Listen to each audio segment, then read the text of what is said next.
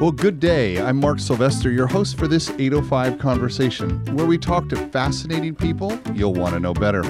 If this is your first time listening, thanks for coming. The 805 Conversations podcast is produced every other week. Please subscribe so you don't miss any upcoming shows. Our show is sponsored by California Lutheran University School of Management and Tolman and Wiker Insurance Services. Thanks to them both for their support and continued encouragement. And thanks to my podcasting partner and co host Patrick from Pullstring Press for this great studio. Good morning, Patrick. Ah, good morning, Mark. I'm uh, pleased to introduce you to this is clever. Now, so our listener knows that we record in the basement of the Balboa building in downtown Santa Barbara. Beautiful Balboa building in downtown Santa And that's how you say it on your show. yeah. Uh, and several floors above us is a uh, an, uh, technology company. And I have with us Max Drucker, who's the CEO of Carpe Data, that is um, uh, just upstairs. You walk down and you're enjoying your coffee with us, Max. Good morning. Good morning, Mark. How are you? I'm terrific. Great. Tell tell our listener what Carpe Data does. Uh, Carpe Data is an emerging and alternative data company uh, specifically for the insurance industry. Spec- oh, specifically for the insurance industry. Yeah, we work with only insurance carriers. Our customers are uh, companies like Allstate, um, Travelers, um, and other major insurance carriers.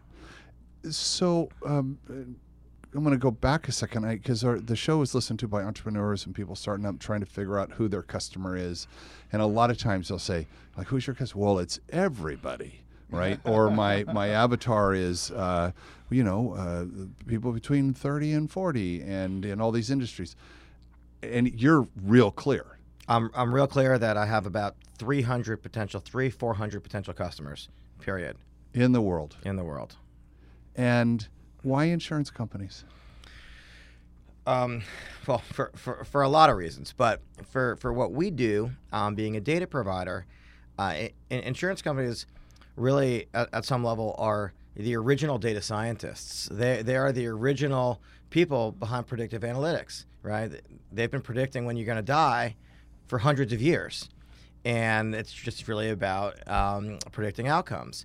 And so for me, it's a fascinating world, and, and obviously uh, today where technology is, it's very much about machine learning and and and, and, and predictive data, and um, really pushing the envelope on um, again predicting what's what's what's going to happen in the future, and so.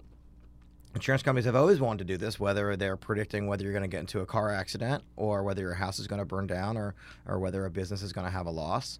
Um, so for, for me, um, it's this tremendous market of of uh, it's about as data hungry as there can be.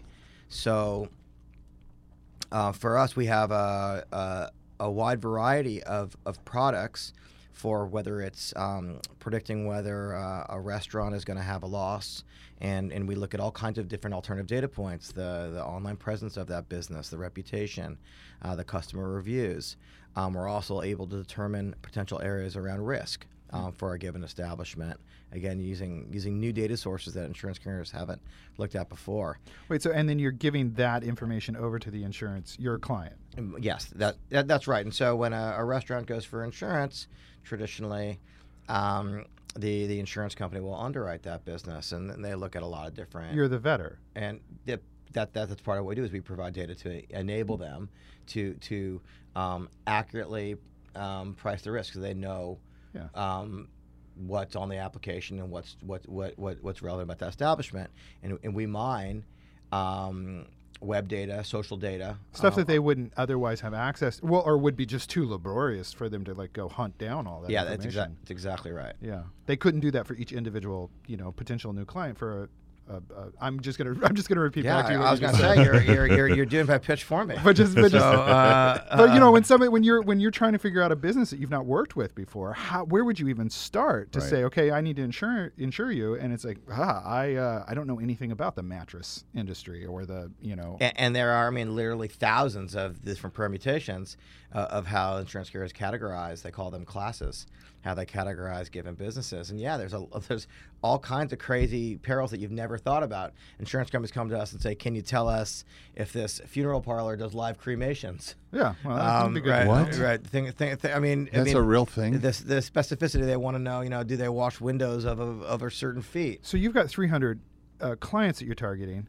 but but the the subject matter that you're investigating is is is in, literally Literally all the other businesses. Yes, you're all the other- analyzing everything Yeah, else. that's, so, that's exactly okay, so right. let me see if I pull this around. So, in one sense, you have one customer. In the other sense, they there are endless customers. Endless permutations of types of businesses and customers. That's right. But you only go through you go through the one. That's fascinating. When when did you f- find you were interested in data personally? You. So, uh, so I actually began my career um, out of college working for Apple in uh, Cupertino. Really? Yep. So um, I I started working at Apple just before when Steve Jobs came back, and so I was The actually Sculley there. days. Uh, well, in the Gil Amelio days, Oh, got it. and I was actually there when Apple bought Next. Oh, So it, it was, it was a, that was a '96, and so it was, it was a it, it was a, a lot of transformation. But so so my background is from the tech side.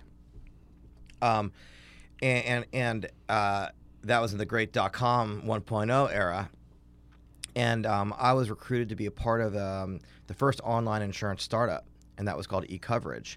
And so I was on the founding team of eCoverage, which sold the first uh, um, auto insurance policy online and um, and that company uh, was backed by E Trade and some current uh, SoftBank um, or other other investors because they really wanted to they you know bring insurance to the internet as so many other businesses were coming to the internet, and I was absolutely. Um, fascinated. It was a really amazing challenge obviously today.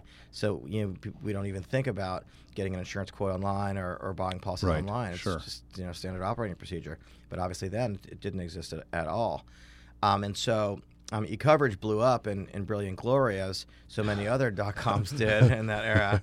Um, I mean, left a big crater in the ground. Um, but but out of that, I um, myself and my partner started um, an insurance software company called SteelCard, so we could basically provide web software to insurance companies.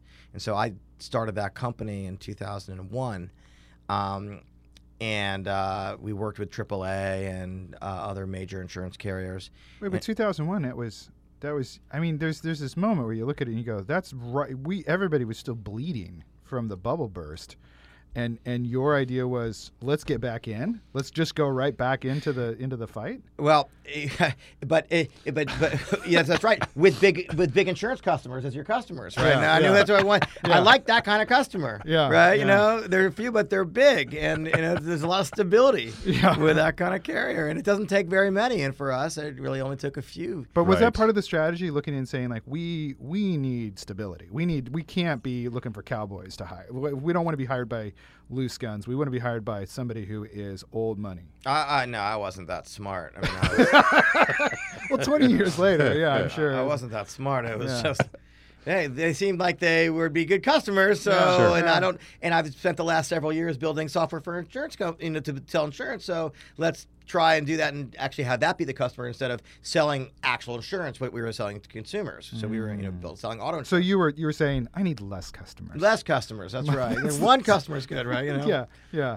Uh, so yeah, so no, there was not a lot of thought and strategy. It's that going went from into net fishing to fly Uh, fishing. I, ju- I just Yeah. knew that you follow the money. Yeah, yeah, and, I- and I think it was being an insurance company. I don't know if that's really what I want to do, and if that's the greatest idea. And obviously, it's really capital intensive, and it's really, really hard. Yeah. But making software for that purpose was Ah. actually something that we really, I really liked doing, and um, so that was how I got into that in 2001. Um, in one. so um, that business was uh, very successful, and I sold it to um, a company called ChoicePoint, which is now owned by LexisNexis. So ChoicePoint at the time was the big insurance data provider, um, a four billion dollar market cap, and um, and that data that they sell to insurance carriers, um, still to, to, to this minute, um, any auto insurance policy that's sold is basi- is, is um, requires data that um, LexisNexis, owning the ChoicePoint entity, um, provides. And so um, yeah, when you buy an auto insurance policy today, they look at the accident history um, of that vehicle. Uh, they get that, that that data from Lexis. They look at um, the motor vehicle report, which they can get from Lexis or they can get some other companies, and they'll, they'll also look at several other data points. Do you keep track of your old children, of, of, of the of the ones that you that you you know that, that go away from you? Do you like do you kind of like keep a heads up on them so you know at any given moment like are they still going? Are they still a thing? Oh i, I mean I, absolutely. And, and and and now it's really for me it's really come full circle because i've come right back into the right. insurance you know industry similar customers but absolutely we're um uh it for as big a market as insurance technology really is, right? There's you know a relatively finite number of players, and again, there just aren't that many customers. Yeah. Um, ultimately, to go after, so it's the same people at the trade shows and seeing the, how the companies and they all talk. And it's what's nice about a small world. Mine was uh, computer animation software companies, a small world of people, right? Uh, which now is is you know there's thousands of people who need that. I'm curious around. Uh, credit scores. So we all, our listener knows what a credit score is, right? You're credit worthy, and someone's going to give you money. Is there such a thing, or not? Uh, or is there such a thing, or is it known as like I'm thinking, is it a risk score? And I don't know what that is called, but huh. it just hit me that there's there's probably a number attached to me someplace that I don't know about. There are a number of numbers that are attached to you that you don't know about and that are derived. So, so actually, credit is used very heavily by the insurance industry, um, and so. Uh, uh, regulation is state by state, and actually in California, they do not allow the use of credit for insurance, hmm. um, but they do allow, but but almost every other state does. And so, in almost every other state, um, every single auto insurance policy that's sold um, has a credit component to it because it's very predictive of, of loss of outcomes. So does that though roll up into I'm thinking of a risk score that someone an insurance company knows about me which takes into account all of these other data points we were talking about. That that, that that's right. And so um, the major credit bureaus, but also companies like Lexis and um, uh, they have their each one has different variants of various insurance risk scores, and they you know they they, they, they correlate decently, but they have um, some attributes over here, some attributes over there to again predict your outcome, whether it's a home loss, a auto loss. Um, some insurance carriers, when they insure small businesses, they'll look at the credit or have a risk score ass- assigned to um, the sole proprietors for small business as well. I want to go back to the word predictive analytics. Um, one of the things that is really interesting to me about where technology is going is this predicting what I'm going to do next. Um, we, we see it in shopping a lot, right? right? I here's what other people bought, or this is, you know, it's like, how did they know I wanted that thing, right? That there's a lot of smart people working on that problem. Um, does your so okay? So uh, how do I frame the question? That this predictive analytics can the th- ways that you've thought about going out to all these different data sources and compiling them to answer a specific question could that i know you're not doing that but could that be applied to other larger problems like you know consumer retail I mean, I, I think most certainly. I mean, the, the, place you need to start is is understanding what the what the outcomes are. And so, uh, if you ask how, how we approach, how do we know about the online presence, how if it's gonna, you know, what it means of a given business, we know because we've worked in insurance carriers, and we've worked with loss histories, and so we know that businesses that you know, for example, businesses that have very strong reviews and are very popular are less likely to have losses than businesses that are unpopular and have poor reviews. Um, I mean, that's a very very broad, and that it will vary by industry and segment, and there's a lot of uh, caveats to that. But just in broad strokes, that that that, that we know that based on uh, past history. So understanding what you want, what the data set you're working from, you know, as you know, called training set, um, you know what those outcomes are, what that history is, and then you can use any kind of data point. But it does take a certain amount of creativity as well, looking at oh, uh, you know, does the number of LinkedIn connections a person has does that predict what they're going to buy or if they're more likely to buy something or if they're likely to get into a car accident or you're if saying likely to, your creativity comes in the in the moments where you have to figure out what questions what to look ask. at what to Yeah, try. yeah. And so much of our business so much of you know any business of uh, companies that are trying to build models and, and predict outcomes is we, we talk so much about machine learning and letting the, the the models figure it all out. But you need to come up with well what what what data um, inputs am I am I pulling from? I need to source those, and, and so for us, we're constantly looking at you know what, what are new sources, what are interesting things that that that we can find something that that, that could be of value. because there's a ton of red herrings out there i would imagine and a ton of things that that, that seem like valid data points but aren't they're just not important to that actual industry Yeah, I mean, and uh, you, you know, we, we certainly see that that yeah all day long. And so, like you might ask a question, um, uh, how well a business maintains their online presence? Do they tweet? Do they do they claim their Yelp page? Do they um, uh, have a, a web page? They, what are these things they're doing? Well, for some industries, that's really important that's really important. For other industries, it doesn't matter. yeah And so that's a eh data point. But for if you're a restaurant and you're not online, and you're not promoting yourself, well, that may be kind of a proxy for how well you run that business overall. a whole lot of other decisions that you're making when it comes to staff hiring to purveyors that you're buying from and even loans that you might be taking That's exactly right.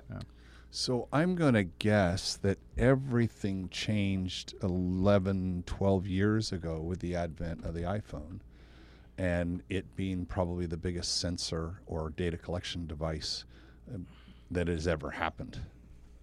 And that provides so much information. Specifically, I'm thinking New York Times last week, a huge uh, uh, article around geolocation, geoselling, geo, geo data, and how they're using that in real time to affect you, and how that's kind of a big black box to us as Yep. civilians. Where does geodata play into what you guys do?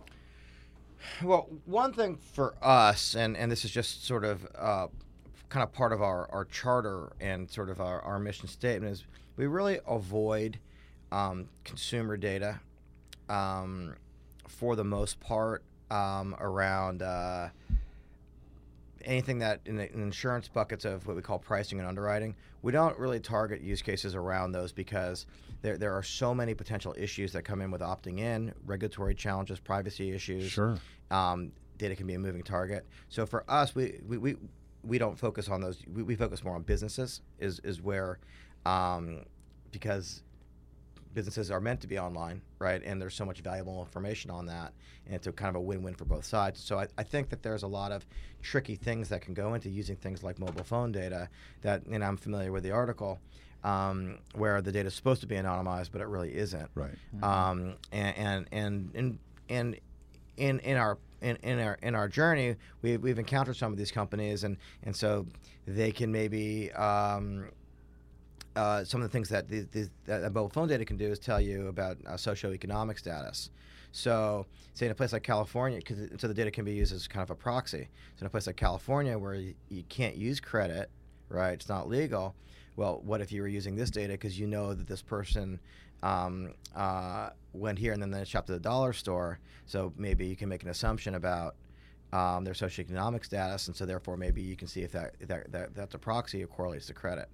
So that's an area that for, from us we avoid, but I think these are areas that um, are you know very tricky, um, and uh, I think that this is an area that in the insurance industry regula- regulators focus you know, very very heavily on uh, about those consumer protections and making sure that um, if they've uh, mandated a certain rule that, that we're not using other alternative data forms to certainly you know get around it. Yeah, are there ethics in data collection like you're using, or, or, or data evaluation like you're doing? Um, I, think that there are ethics in it. I, I think that for an industry like insurance, that's just so heavily regulated, there's not a ton of room for a lot of real monkey business. Right. Right. Whereas in so many other businesses, like you know the you, were giving examples of you know knowing when to purchase and, and, and sort of this kind of marketing cases, there's not really a regulatory body. There's I mean there's there's um, Sales or sales, and yeah, and, and so that's why I think that, that there's there's nobody that's looking out for that. Whereas in the insurance industry, you have the Department of Insurance on a state by state,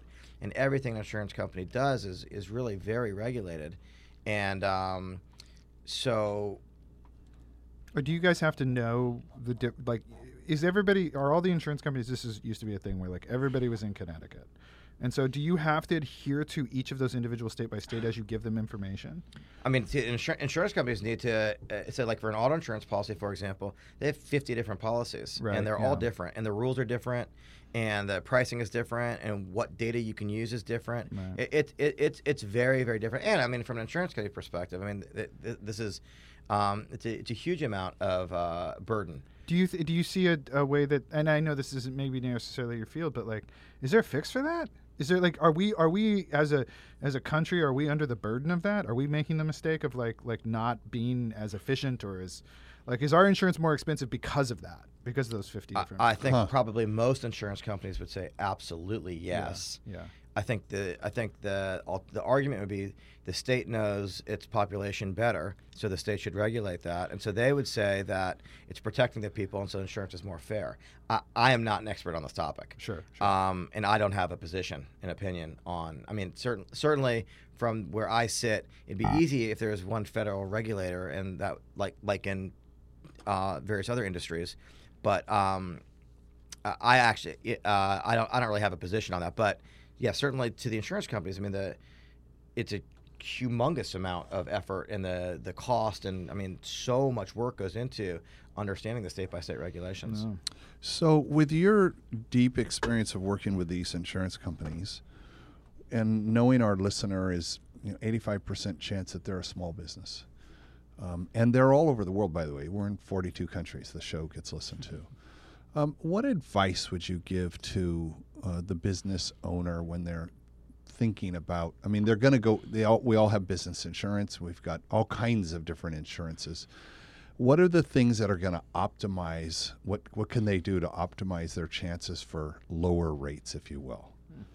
Or, or uh, it's a different way, m- mitigating risk, a lower risk business. Yeah, things that you're you're you're asking like, what do we see, what do you see every time? Like every time you see this, that's You're a, like, that's a I know bad that's sign. not going to work. Well, I mean, I think the, the best advice is really to uh, to shop it, to shop insurance, because it, the the variance in price across different insurance carriers is is wild. Really? Yeah, because some carriers like certain things and other carriers like other things, and they don't tell you what those things necessarily are. and uh, I mean, uh, I'm not. A, it's a whole different uh, conversation to talk about the, the state of technology um, for a lot of these insurance carriers. I mean, because it's really a lot of legacy technology, um, and often it's it's the broker that knows the Hartford likes to write this kind of stuff, Chubb likes to write this kind of stuff, and for you know, this is the appropriate carrier for here. It's not as simple as we go in and they punch in a number, and then ten carriers come back and say this is what the rate is, and then you can pick over here. Um, so I, I think yeah, the best advice is just really to shop it and go to multiple different sources. Um, there, there's online aggregators, uh, companies like CoverHound that represent some insurance carriers. Um, there's the independent brokers um, that, that know necessarily where to go. But I think it, it, it, it's surprising how much variance there is for these different types of insurance. I'm sure that uh, one of the sponsors of our show is listening right now and has a point of view on this. Uh, uh, Greg, uh, the CEO at Tolman and Wiker.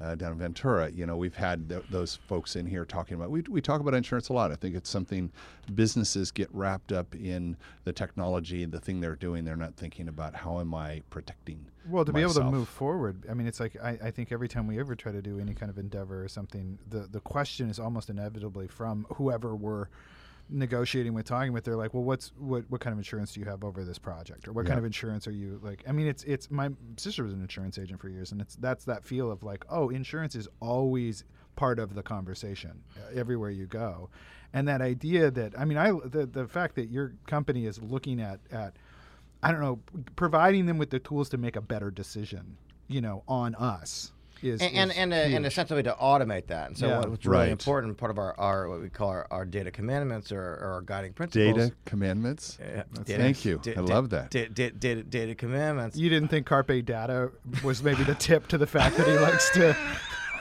to use uh, well branded. Good idea. You know, like, I I would guess you go into that office, every single thing has a has a double uh, what a double meaning, double Yes, entendre, yeah. uh, reference, a pun. So, so one of our data commandments is that everything we do uh, drives a, an automated process. Mm. So what we're trying to do is enable that carrier to uh, not have to look at things manually.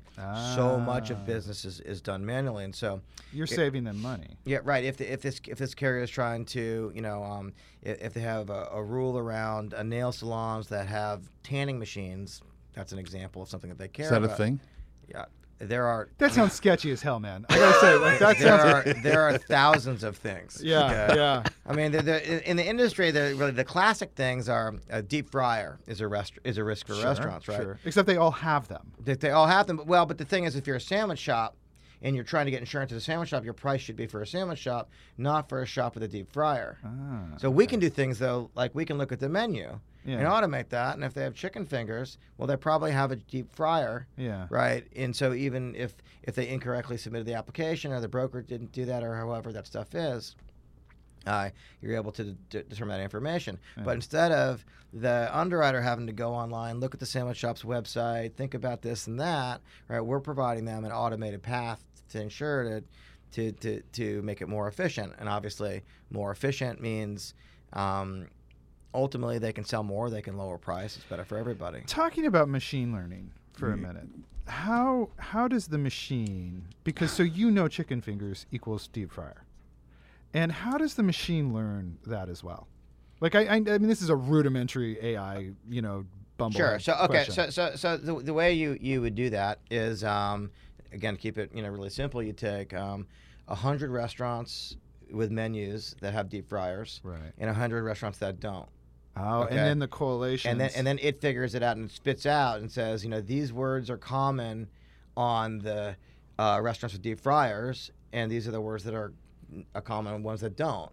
And then you could you pick you- that that you that say these five, these ten are are good hits. These are bad hits. and and and and, and it- with every model, or at least certainly in my experience, so so many models, you need to uh, look at them too and, and make sure that it makes sense. Right. Because sometimes a, a model or something that you come up with is like, well, that that was kind of just random or lucky or whatever that stuff is. But probably if you were to go through that, you'd find things like French fries, and you'd find things like you know. Uh, or they're concerned about grilling, you know, the word, you know, grilled beef or something like that. Sure, a smoker So, so, whatever, so, it, so yeah. it figures that stuff out. So, but but it really, and, and certainly from our perspective, it is a combination of looking at it, figuring stuff out, what logically makes sense, and what the model tells you based on the, the data set, the training sets that you've given it. So there are there are false positives everywhere in this, right? There are false positives. There are false positives everywhere, um, and, and and really from where we're we're almost. It, we're- looking to identify the exceptions, right? The, Sure. The the carrier assumes that the application that they were given is correct and has the right information on it. You're looking for the outlier. We're, we're looking for this. Maybe this is a mistake. Right. And so you know, it turns out that maybe that they, um, uh, due to you know the landscapers doing tree trimming, uh, you know, as another example. means they're going to be off the ground. Right, and so that's a, that that's a, that's something, and so that means that they just need to make sure that they've given them the appropriate insurance. Insurance, and, and really, so much of this for insurance carriers is they just want to make sure that the person has the right amount of insurance as well. Right, So- because they could make a better sale if they're more accurately insuring them. You know. A- And what and what they really don't want to do either is um, have that person have a, an accident. They don't have the coverage for it. The insurance company doesn't pay for it. and they've got to say. Right. The, the insurance company wants to pay. They just want to make sure that they price the risk right appropriately, and that's very much the way. And in, in, in certainly my experience in working with insurance carriers over the course of my career, they really, really all have a feeling. You know, it's very much about um, they want to pay claims. It's just about having um, it be rated and priced appropriately. I'm imagining. So I'm going to shift to the software side of it because I'm I like the technology part mm-hmm. of all uh-huh. of this. Yeah, uh-huh. Um, it, it feels like the last. I'm just going into the fourth year of an AI project, but it feels like the last two years have gotten AI has gotten more public. I mean, people are talking, thinking about it more. This week's, this month's Wired magazine is less artificial, more intelligence, right? and what is the role of AI in what you're doing versus the role of human assisted AI? Oh, there's a lot of AI in, in, in, in what we do, and really all insurance carriers are, are are exploring different forms of AI. I mean, I guess I guess the first place to start is is uh, the definition of, of, of AI, and um, and really, you know, some people think about it just like you know automated cheap decision making, you know, as a, as a way of th- th- thinking about sure um, what that is. But I think that traditionally, when people are talking about AI, you're talking about some form of mach- machine learning in which you've taken some data set and then you're you know trying to predict some outcome that's based on on, on what that on what that that is. So insurance companies would love the idea to use AI, in in, in air quotes, right, to be able to um, provide a, a, a, price or underwrite a business um, better than they do today right? Today they use a lot of linear regression models, and that's what a- actuarial science is based on linear regression models for the most part. Um, they look at a loss history, and they look at given data points, and so um, there's a lot of different newer or more modern approaches that and most insurance carriers are looking at those today and so and they would call using ai to price risks differently to um, do that for for us we use by that by that definition. Say so. Let me give you an example of a of a risk element. So one of the areas that insurance carriers um, are concerned about are swimming pools, and so swimming pools next to an apartment building. So that's a, a question that they ask when you're writing insurance for an apartment building. Obviously, there's more risk; it should be priced accordingly. Or they they may determine we don't write apartment buildings with swimming pools. It's just a policy that they have. So we take um, a multidisciplinary approach. So we take, um, we might find that answer four different ways. We may uh, go to an alternative data set like Yelp, and Yelp may tell us there's an apart, there's a swimming pool next to this apartment building. Um, we might take an unstructured data approach. We might look at the web page, and this is all automated. We might look at the web page of this apartment building, and it might say pool hours are from 8 a.m. to 10 p.m. or whatever that might be. Um, but then we might apply a machine learning model in which we've built this from. These are a bunch of apartment buildings that have pools, and these are a bunch of apartment buildings that don't have pools. And so um, we can say with confidence this apartment building has a 84% chance that there's a pool there because apartment buildings like this generally have apartment, even though we didn't have something specific that said that there was a pool there.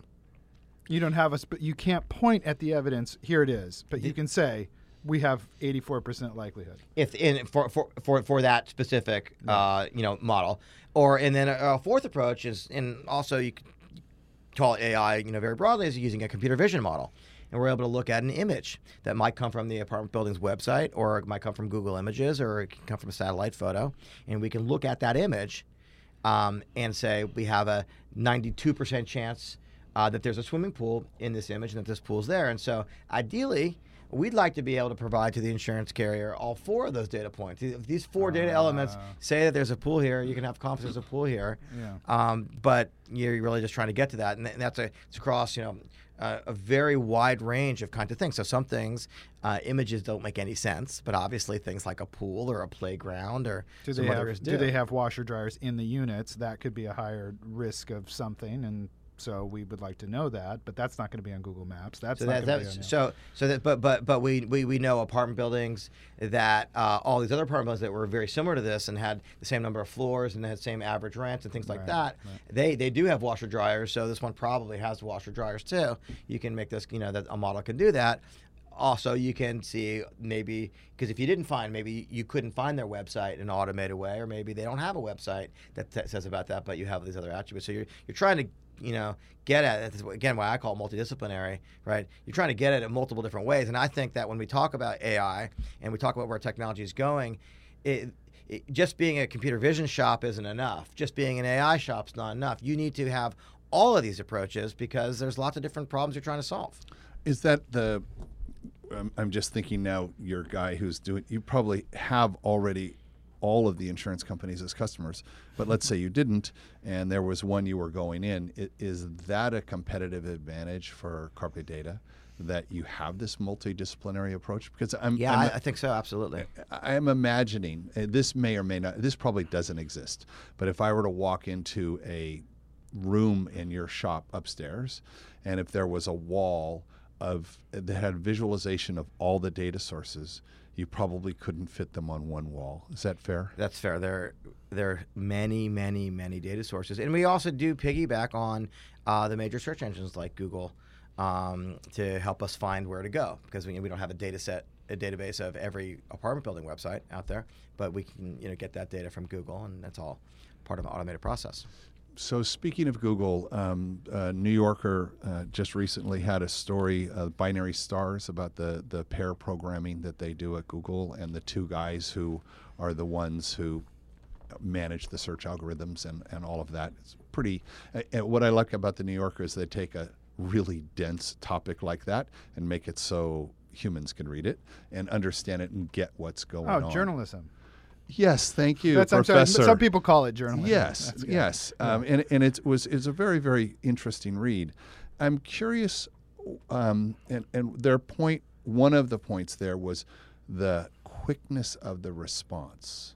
Like they needed to be able to serve up that data to you Is called with late- zero latency? latency. Yeah, Yeah, with zero zero latency. latency. Right. What what is what's the latency challenge for you guys? Well, it's it's it's really a great question um, for us because you're balancing two things. So part of what we want to do is provide real-time data, which is really important and which is unique because almost any data set that's out there, um, if it comes back, um, you know, in a second or less than that, it's hard to, you know, it doesn't necessarily reflect that minute. Right, it, it happened from some time before that to make that available, Right. you know, make it online basically. Um, and so for for us, we want to see what is the latest version of this restaurant or this business or this contractor or whatever these things are. What what is what is the profile of this business this second?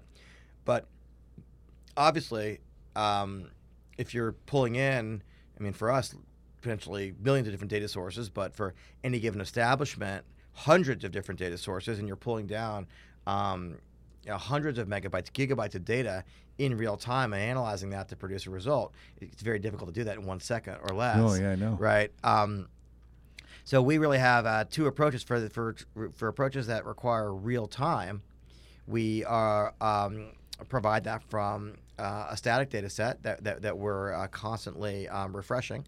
Um, and for batch use cases, in which, because sometimes the way insurance carriers work is they, they have, um, they run in a nightly batch. And so then they have a, uh, because the, something's already happened, and so then there's a, another step along the way, and then, then then we have more time, so then we can run uh, transactions can take you know a minute or two minutes long um, because you're doing a lot uh, on the fly. So it's a really the, the latency um, question and response times are humongous because even if you're doing anything direct and anything online, it's got to be you know a, a second or less. Well, the, the Google has set the the bar so high. I mean, right? The expectation now, because we all have these, you know, thousand dollar computers in our pockets, uh, we expect them to to work instantly. And if they don't, we're we have such a national case of ADD that we're just we don't. where where is the answer for that? And so I'm guessing uh, uh, an insurance company. Uh, with a client, a broker, or I'm not even sure where your data gets touched in that sense, but a broker sitting there with a client across It- the it's- table. it's, it's got to be real time. yeah, It's- exactly. it's got it's got to be second sub second to be able to populate values and to be able to provide quotes and rates and however that stuff is. Because that's their your client is in competition with all your other clients that's Yep. that, that, that's true as well. That's So the other it's- thing. to make right. the sale. And so if they're if they're waiting on you, and the other guy isn't waiting on you, then all of a sudden they've lost their sale, and then you're not relevant anymore. And, and it really creates interesting challenges, right? By having to, okay, we're going to refresh a data set. Um, so you're basically pre collecting data um, to, to build a data set so you can be there, so you can provide it, you know, Yeah. instantaneously, right? Or, or going out. And, and, and, and again, for us, having two different approaches depending on how much time we have and exactly what you're trying to get to. Are Um, you better with are uh, it, like like if it's an industry that you've already vetted or you've already kind of gone through it before? Are, is that going to be a are they going to get a better strike on that or a better hit on that when they're when they're looking? So like ra- like if it's a known industry is what I'm saying versus like a very obscure Uh, industry. yeah, for, I mean, for, from from us, yes. Um, I mean, we we we start um, our our first real core industries that we've uh, built out have been restaurants Right. and retail, uh, contractors, and the most it? likely things to be insured. Yeah, you want to get as much as you can, but even just within those segments, there's you know so much variance. There's a, lots of different kinds of restaurants. There's lots of different kinds of contractors. Yeah. There's uh, lots of different kinds of retail establishments, and so you have many subcategories um, within that. But um, over time, um, and this is what my team's doing, and we're building out more and more and more industries, and and then I think I mean ultimately it becomes a real competitive advantage because th- it's not there's no magic to it. There's no okay, snap your fingers or here's some data set and you're going to train some model and now you can use AI and voila, everything's perfect. Huh. It's, not, it's not it's not how the world works. You, you, you, you, you need to figure out okay, these are the these are the kinds of problems we're trying to solve for. Uh, um, window washers. These are trying to problems we're trying to solve for. I mean, again, the specificity is is crazy. How, how much granularity that insurance carry, and you understand why because the risks are different. Well, but that's going back to that that level of creativity with saying like you have to understand risk. You have to understand like how things catch on fire. You have to understand like what what would a pro you know. And so it's like. Are, I wonder if like you're constantly like like whenever you see a news article or something like that, oh, that that could happen. Yeah, it, it really it really. I mean, we think about. I also think about data sources where you might find some kinds of data that you Yeah. wouldn't necessarily. think would be Think- attached think- to think information that. that an insurance company would need. Yeah. Yeah. Huh. I want to go to the back to the very beginning when you inform you let us know I did, had no idea that insurance companies were on the leading edge of predictive analytics and data science, if you will. As you, I think you said, uh, hundreds of years. For hundreds of years, right? So Mortality tables, so hence they are going to have legacy problems absolutely because they were f- the first ones to get to the computers the first ones to do that and those are all still you know uh, plugged in someplace right? So if the i'm going to guess they're still on the leading edge of technology and looking to solve problems faster what's the next 10 years look like for them like what are they, what's their CTO and, and chief information officer, what are they thinking about now?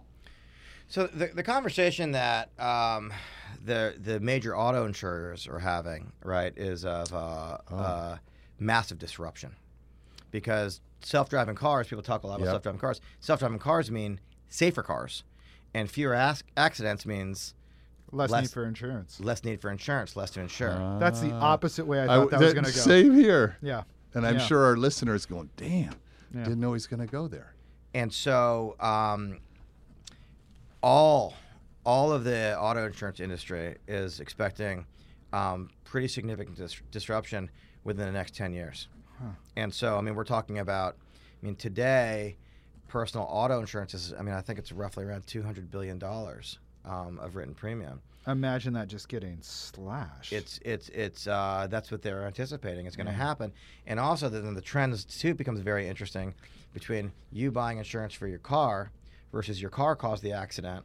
So now is it more of a commercial insurance policy and is it product liability? There there are some really really Weird. interesting things that are going on in the industry as they think about um, the, again safer cars. That's how I refer to It this di- problem, It the di- industry. It Right, didn't even right. occur to me that that my argument for my insurance going down to my insurance company would be like, I now have a backup camera, I have lane keeping assist, Yeah. I have blah blah blah, I have blah. You know, like like my car, the car I'm driving around in, is infinitely safer than it was last year. So my rate should go down. my rate should go Right. down. Why you're not? It's not going to cost you as much to insure me because I am safer Right. on the road. and, and in insurance companies, you know, historically, you know, they make their money on how much premium they write, and Right. and and, the, and the investment income from the premium. So if if if the risk goes down, the premiums go down. That's a big problem. yeah.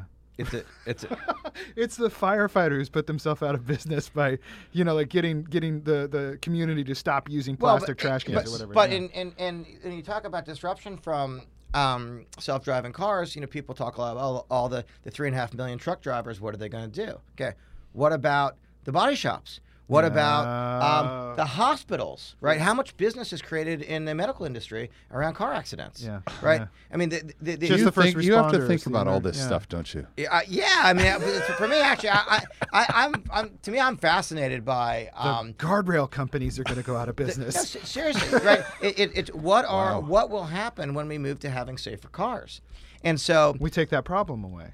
it's a humongous problem. Well, wouldn't well, it's a problem for for the insurance company. Wouldn't isn't there? a Well, a problem for a lot of industries. Sure, but isn't there a model inside of um, already built at? Uh, I'm thinking of of a European, uh, you know, metropolitan area where nobody has a car, and so you could look at it and say, okay, what are the what are the costs and, and rates around? You know, what if all of the adults don't need your insurance anymore? What's that look like? Uh, that, that's the other side of it. Is that is that uh, um, Uber and, and Lyft, Yeah. right, have also had a massive disruptive impact. People don't need cars anymore. They don't need to buy cars. They don't need to have cars. Yeah. And so not having cars means less to insure.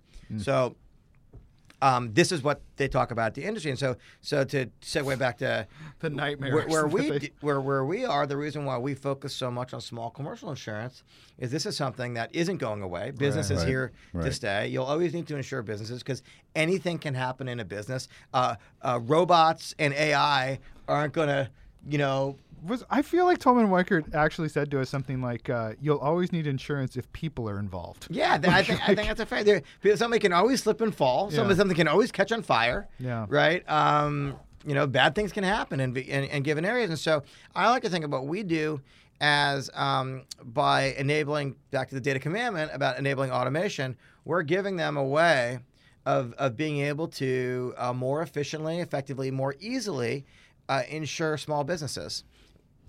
Max, thank you so much. This has been uh, eye opening on several levels. Um, and and what I like about this show is we learn we learn stuff we had no idea of, and hopefully our listener uh, appreciates the insurance bit a little bit more, the big data bit a little bit more. You gave us really interesting and specific example in the answer to the machine learning question uh, which I think we hear a lot, but I don't think civilians know what that means.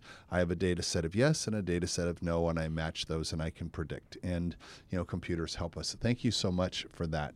Um, at the end of the show, what we like to do is um, give you the ability to um, give a title to this conversation. So the reason we do that is because someone has listened to the show from some other person. They came in and they're like, "Gosh, that was really good.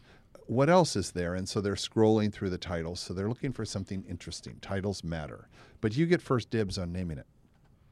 Uh, future of data for insurance. Okay, Do it. there you go. Max Drucker, thank you so much. Thank you. It was We- super fun. We appreciate I had it. a great time. It was really fun. I also want to thank California Lutheran University School of Management and Greg over at Tolman and Wiker Insurance Services. Greg, this show is for you and our podcasting partner, Pullstring Press. Um, if people are interested in doing a podcast, I mean, people are talking about it. They've been waiting. They've been sitting there thinking, you know, if only I knew where I could go and somebody else could make me sound great and record it and then push it up to the internet and then find me an audience. If only I could find a place to do that. Well, my friend, I'm telling you now, this is that place. Uh, contact us at Pullstring Press and we will uh, put together an opportunity for you. Uh, we can do everything from just give you that one opportunity to come in, sit down, and feel what it feels like to be on a podcast, all the way through building you out an entire series episodes uh, with a whole plan and a vision for what you can take uh, your message and put it out to the world permanently. We have been having fun with that. There's so many interesting stories to tell, and people prefer to consume those stories through their headphones rather than watching video or, or reading, which takes a lot of time. Uh, I, I would love to hear from you if you have questions or an idea for a guest for an upcoming show, or you want to do a show. Drop us a line, mark at 805connect.com. Thank you so much. And until next time, this is Mark Sylvester, your host for 805 Conversations.